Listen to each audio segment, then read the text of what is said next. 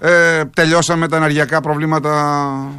Τι λέει ο Νίκος ο Λιγερός, ο οποίος τα κατέχει καλύτερα από όλους; Τελειώσαμε με ποια έννοια; Ε, μπ, τα Επειδή, κόστη, επειδή η υπάρχει εξάρτηση. μία μείωση των, των τιμών το τελευταίο διάστημα, η οποία είναι με- πολύ αισθητή ε, και έγινε επιτέλους αισθητή και στη χώρα μας, γιατί έχουμε διαφορετικό σύστημα εδώ με τις τιμές, με τα αέρια κτλ. Ε, αυτό θέλει να ξέρει ο κόσμος τώρα. Είναι κάτι που θα παραμείνει έτσι; Από τι εξαρτάται, από τον καιρό, από τις αποθήκες αερίου, από τα αποθέματα, από τι; Ε, Στην πραγματικότητα από όλα αυτά που είπατε. Πάνω σε αυτό που έχει σημασία είναι ότι είμαστε σε ένα πλαίσιο που έχει μια σταθεροποίηση και επειδή όλοι ετοιμάστηκαν για κάτι που ήταν πολύ πιο σκληρό σε σχέση με το χειμώνα, ε, όλοι κράτησαν αποθέματα, επίσης έγινε μεγάλη εξοικονόμηση ε, και από τη στιγμή που πετύχαμε αυτά τα πράγματα τώρα φαίνεται να είναι πιο εύκολο. Μετά το θέμα ότι ο καιρός θα βοηθήσει σίγουρα, αλλά όχι ακόμα γιατί είμαστε ακόμα Ιανουάριο. Αλλά αυτό που έχει σημασία είναι ότι μερικές φορές για να γίνει αισθητό πρέπει να καταλάβουμε ότι ε, παίζει και έναν ρόλο το κράτος. Γιατί επειδή παίρνει πολλούς φόρους ε, και καθυστερεί, ας πούμε, αυτή την αισθηση ε, ο καταναλωτής το βλέπει τελευταίος.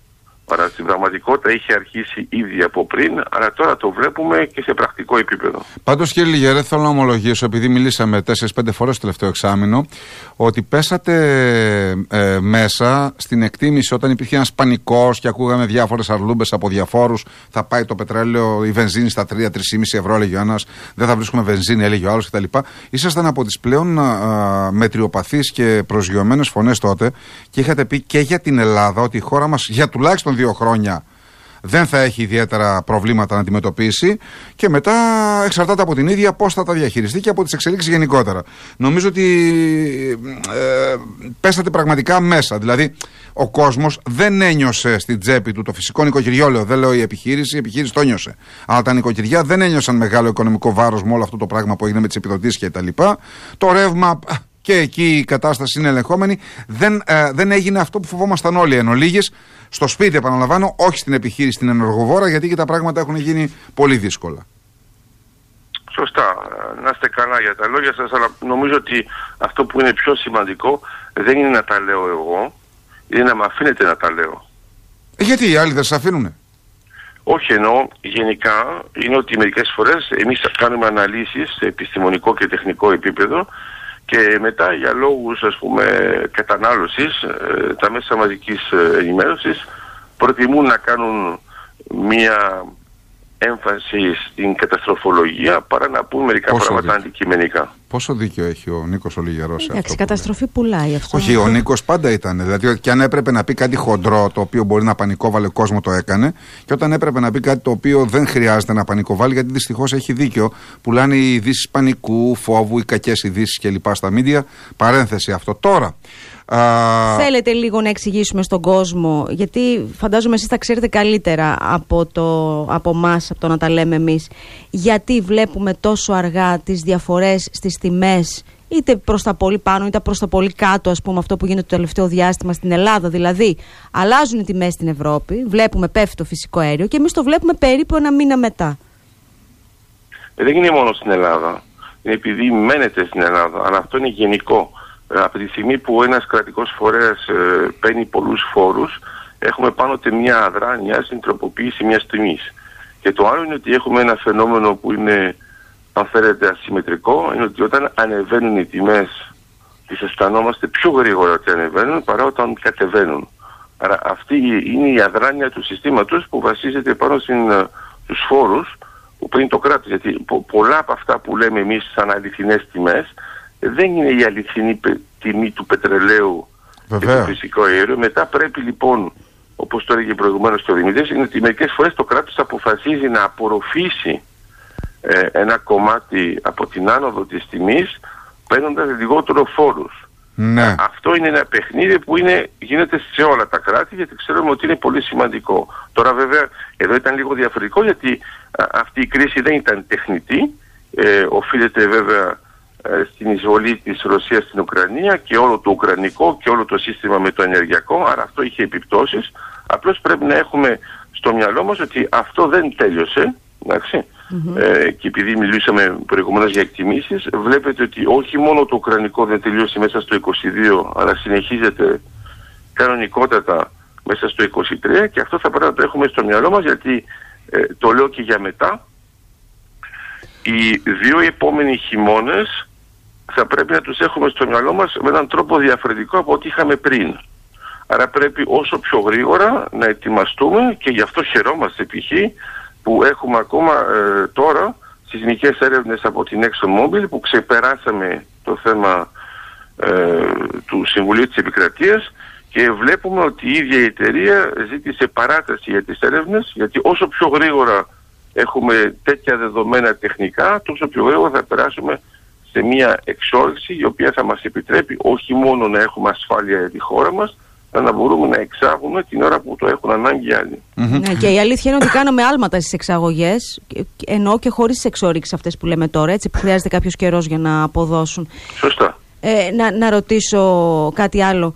Ο επόμενος χειμώνας που έρχεται δεν θα είναι πιο εύκολος αφού έχουμε απεξαρτηθεί σε πολύ μεγάλο βαθμό από το ρωσικό φυσικό αέριο. Έχουμε πλέον LNG, έχουμε Νορβηγία, έχουμε άλλες χώρες. Ναι, αλλά πρέπει να συνυπολογίσουμε για να απαντήσει συνολικά ο κύριος Λιγερός αν είναι και πολύ ακριβότερος. Γιατί το LNG είναι ακριβό λόγω του ότι μεταφέρεται με καράβια, δεν είναι όπως το άλλο με τον αγωγό. Μπαίνει μια φορά και μετά από εκεί πέρα έχεις τους δασμούς στις χώρες και το κόστος μεταφοράς. Εδώ έχεις να κάνεις με καράβια κτλ. Δεξαμενέ. Έχετε και οι δύο δίκαιος. Ξεπεράσαμε το πρώτο σοκ όμως. Ναι. Είναι σίγουρα πιο εύκολος. Ε, αλλά απλώς επειδή βασιζόμαστε προς το παρόν σε τροφοδοσία με LNG είναι το πιο ακριβό φυσικό αέριο.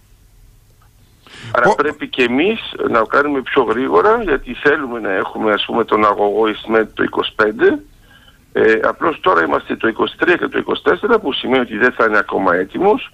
Άρα πρέπει ε, να πάμε πιο γρήγορα σε μερικές αποφάσεις. Βλέπω και για το θέμα της ε, Κύπρου. Το βλέπετε ότι τώρα ανακάλυψαν δύο κοιτάσματα μέσα στο 22 με τον Κρόνος 1 και Ζεύς 1 ε, πρέπει τώρα να περάσουμε σε μια φάση υλοποίησης γιατί δεν μπορεί ενώ έχουμε ζήσει τι σημαίνει αυτή η κριση και ποια εξάρτηση είχαμε ε, πρέπει τώρα να περάσουμε σε μια φάση υλοποίησης για να μην το ξαναζήσουμε γιατί είναι και άλλες χώρες που έχουν αλλάξει. Ε, σκέφτομαι ειδικά τη Γερμανία η οποία ήταν στο 55% με τη Ρωσία.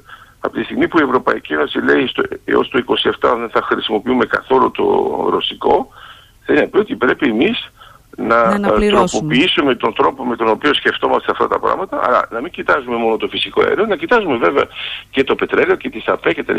Δηλαδή όλο αυτό το, ε, όλη αυτή την πλατφόρμα την ενεργειακή πρέπει να την ενεργοποιούμε με τέτοιο τρόπο έτσι ώστε να σταματήσουμε τις εξαρτήσεις. Άρα να μην έχουμε κανένα μονοπόλιο από κανέναν. Ναι και να ε, παίζουμε πραγματικά πιο σοβαρά. Ε, ε, επειδή στα ντέρμπι, για, για παράδειγμα, στα αγωνίσματα και οι δύο ισχυρές ομάδες προετοιμάζονται, εμείς από εδώ κάνουμε αυτά που κάνουμε, η Ελλάδα, η Ευρώπη κλπ. Η Ρωσία χάνει έναν μεγάλο πελάτη. Ε, επειδή μπροστά έχει αγώνα, δηλαδή αυτή η ιστορία δεν σταματάει.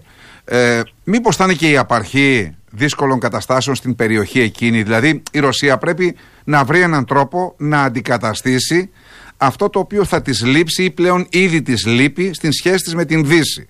Θα το βρει στην Κίνα. Μας είχατε πει σε μια άλλη συνέντευξη, σε μια άλλη συζήτηση, αγαπητέ κύριε Λιγερέ, ότι η Κίνα δεν έχει ακόμη τα δίκτυα για να πάρει όλο αυτό το πράγμα. Μπορεί να θέλει να τα χρειάζεται καιρό να συνδεθούν σπίτια κλπ. Άρα υπάρχει ένας φόβος γεωπολιτικός στην ε, περιοχή εκεί στην Ρωσία. Πώς το δέχει Απλώς αυτό που θα κάνει η Ρωσία και είναι το πιο εύκολο για αυτήν είναι ότι στην αυλή της θα αυξήσει τα έξοδα. Δηλαδή σε όλους αυτούς που τροφοδοτεί ας πούμε σχεδόν σαν την πρώην Σοβιετική Ένωση, αλλά είναι πολλές χώρες που είναι απελευθερωμένες, αλλά σκέφτομαι ας πούμε ε, Λευκορωσία. που έχει με την Αρμενία, Λευκορωσία, το πώς διαχειρίζεται και το Αζερβαϊτζάν, ε, Καζακστάν κτλ. Ε, εκεί πέρα μπορεί να παίξει και είναι εύκολο γιατί αυτή είναι απόλυτα εξαρτημένη. Θα αυξήσει εννοείται περισσότερο το, τις τιμές. Ναι. Θα την πληρώσουν εκείνη θα την πληρώσουν εκείνοι, αλλά ούτως ή άλλως θα προσπαθήσει να βάλει μια πίεση αλλού για να κάνει μια ανταπόδεση. Αλλά σίγουρα ε, δεν υπάρχει το θέμα με την Κίνα και νομίζω ότι είδατε και από τις δηλώσεις ήδη των Κινέζων που ε, φοβούνται λίγο τις εξελίξεις με τον Πούτιν και θέλουν να είναι λίγο πιο απομακρυσμένοι ενώ στην αρχή ε, της εισβολής ε, πάνω κάτω περίμεναν κάτι γρήγορο για να δουν τι θα κάνουν και αυτοί με την Ταϊουάν. Ε, βλέποντας ότι δεν παίζει αυτό το πράγμα, ε, τώρα προσπαθώ να είναι λίγο πιο ουδέτερη. Ναι, έχετε δίκιο τώρα ε, που το το βλέπουμε λέτε, και το ναι. ίδιο με την Ινδία. Ναι, πήγε λίγο πίσω η υπόθεση με την Ταϊβάν, ευτυχώς. Μάλιστα. Ωραία. Ευχαριστούμε πάρα πολύ τον ε, Νίκο Τολιγερό για ακόμη μια Θα τα φορά. ξαναπούμε έτσι κι αλλιώς. Σαφέστατο. Καλή χρονιά. Είναι η πρώτη φορά που Να μιλάμε είστε για αυτή τη καλά, χρονιά. επίσης. Να είστε Καλή καλά. χρονιά. Καλημέρα.